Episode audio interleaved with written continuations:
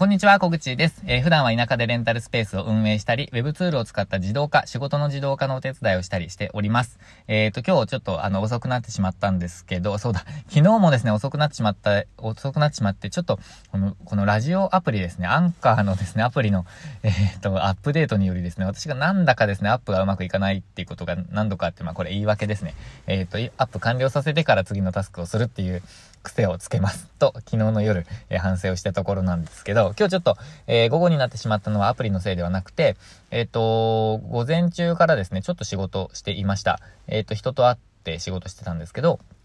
えっと、まあ、ちょっとレクチャーみたいなのを兼ねてやってたんですね。で、えっと、その中で、まあ、今回やっていたのはホームページを作ってたんですね。で、えっと、操作方法とかをレクチャーしていたんですが、まあ、その中で新たな機能、なんかこういうことできたらっていう希望を聞いたので、まあ、そのあたり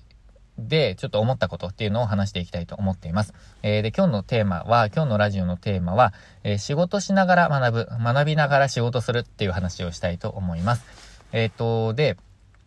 今日はですね、その、えー、ホームページの中に、まあ、こんな記述ができたらとか、こういうのがあったらいいな、みたいな話が出て、で、まあ、それちょっとやってみましょうっていう話をして、えー、まあ、私、ちょっと機能がよくわからなかったんですけど、まあ、そんな返事をしたという件がありました。で、えー、っと、よく世の中で、えー、っと、言われているというか、なんかこう、うーん、なんて言うんですかね。まあ、よく聞く、えー、自己啓発みたいな、あの話だと、もしくは成功法則とか、まあ、あの、仕事を覚えていく術、えー、みたいなもので聞くのは、えっ、ー、と、もう仕事を受注してから、えー、帳尻を合わせ、合わせる、まあ、できるようになる。そうすると、まあ、高速で、えっ、ー、と、覚えることができるし、みたいな話ってよく聞くじゃないですか。で、有名な人だと、あの、堀江門、まあ、堀江貴文さんですね。が、えっ、と、本とかでも、あ、あの、なんていうか、堀江門チャンネルという、あの、YouTube とかでもおっしゃってると思うんですけど、え有名なエピソードが、あの、アップルですね。アップルが、あの、日本、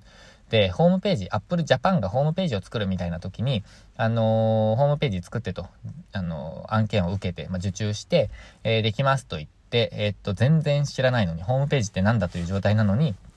できますと言って、えっ、と、帳尻を合わせた。あの、全然知らなかったのに受注した帰りに参考書を買って、とにかくもう、えっ、と、がむしゃらにやって、えー、ホームページを仕上げた、みたいな話を私聞いたことあるんですね。まあ、読んだことがあるのかな。えー、どちらもあると思うんですけど、まあ、そういう話って有名だと思うんですね。まあ、よく聞くと思うんですけど、私それ本当にそうだなって思っていて、えっと、しかも効率的だと思っています。私はサラリーマン時代とかで言うと、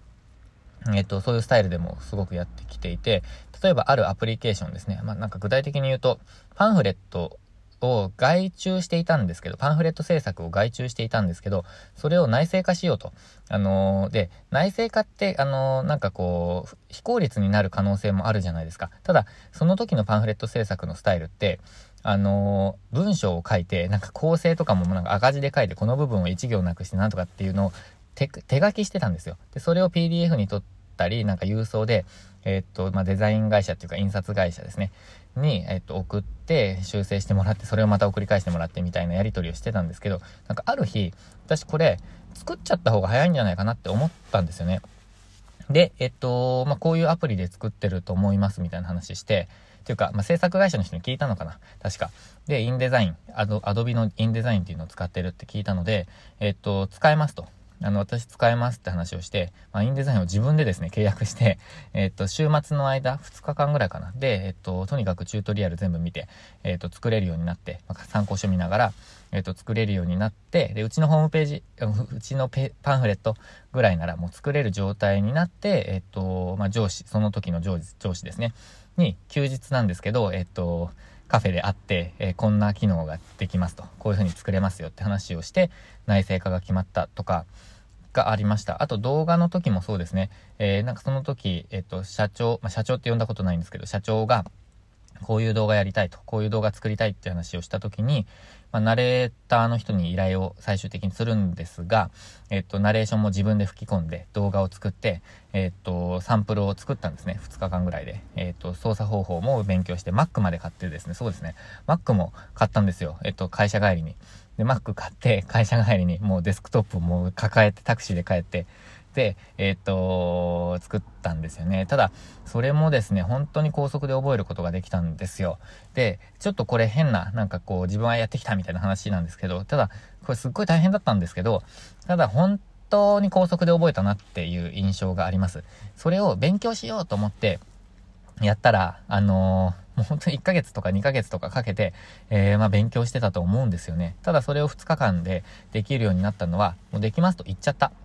からだと思っています。しかももうやらざるを得ない状態になれば、えっと、やるじゃないですか。なので、えっと、しかも目的がもう目標がはっきりしているので、作るものがはっきりしているので、まあ、それを作るためにいろんな技術を覚えていく。なので、基礎を覚えてからやっていくっていうよりも、もう必要な技術をとにかく覚えた後に、まあ、基礎をもう一回やり直すとか、覚え直すとか、こういう機能があるんだって、えー、知り直すっていうのはすごく効率がいいと思ってます。えー、で、まあ、基礎をな、習う、あの、必要もあると思うんですけど、でも、えっ、と、それはまあ、それは置いといて、えっ、と、必要なものだけ覚えていく、必要なものだけ勉強していくっていう風なスタイルってすごく効率がいいと思ってます。で、それが、えー、もう受注してしまう、えー、仕事できますと言って受注してしまうっていうスタイルかなと思っています。ちょっと遠回りになりましたけど、そういう話です。で、えっ、と、さらにですね、えできますと言って、え受注した後に、その、すごい、それを定着させる方法があるなって今日気づいてたというか気づいてるんですけど、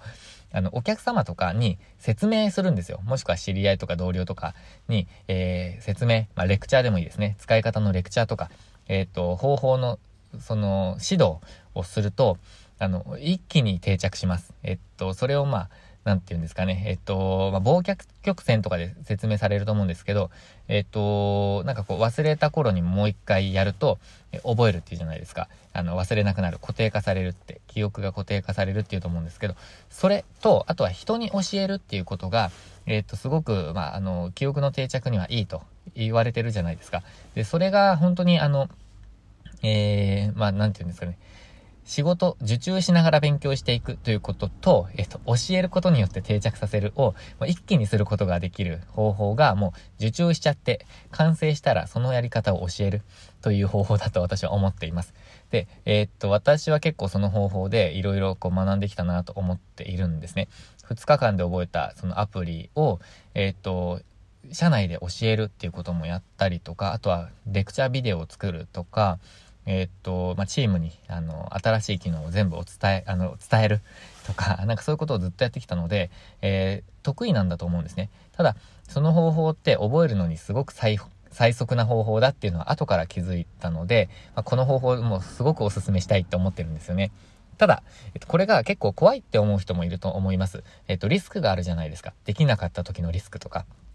で、私はできなかった時のリスクってあんまり考えていなくて、えっと、できるって思っちゃってるので、えっと、あんまり考えないんですけど、できなかったらできなかったで、なんかもう謝る。もう本当に、とにかくリカバリーする。あの、とにかく第一は間に合わせるって話なんですけど、できなかったらもう謝るとか、もう期日を伸ばしてもらうとか必死で謝って、で、それ以上のリカバリーをするとかでもうやるしかないんですよね。なのでとにかく、えっと、自分を追い込む。排水の陣で挑む。えっ、と、追い込まれる状態にやっていくっていうのは、すごくおすすめの方法です。えー、ただ、精神的に悪い可能性もあるので、えー、人によるか、あの、処方のなんか注意点があるんですけど、ただ、そのあたり、あの、乗り越えることができれば、えっ、ー、と、最速で物事を覚えて、そして記憶の固定化も定着もできると思うので、ちょっとやってみたらどうかなと思います。まずは小さめのことからやってみるといいんじゃないかなと思っております。えー、ということで今日は、えー、仕事しながら勉強する、え勉強しながら、え仕事する、あ、違うな。仕事しながら学ぶ、学びながら仕事するですね。という話をさせていただきました。何かの、えー、きっかけ、えー、参考になると嬉しいです。えー、明日はですね、土曜ですね。明日ちょっと、えっ、ー、と、私は休みで、明日、明後日休みで、えー、月曜日から仕事しようと思うんですけど、明日はですね、ちょっと近くの、えっ、ー、と、都市に行ってですね、えっ、と、息子が新幹線が今大好きなので、え新幹線を乗らないんですけど、ちょっと見に行こうかなと思っています。栃木だと、なんか宇都宮とか、小山っていう場所とか、が新幹線通るんですよ。で、この私が住んでる佐野ってすっごい電車の不便、電車の便が悪くて、えっ、ー、と、新幹線とかも通らないんですけど、ちょっと小山まで行って、新幹線見ていきたいと思っております。ということで、何の話だって話なんですが、えっ、ー、と、ちょっと雑談してみました。ということで、今日も最後までご視聴いただきましてありがとうございました。週末もチャレンジしていきましょう。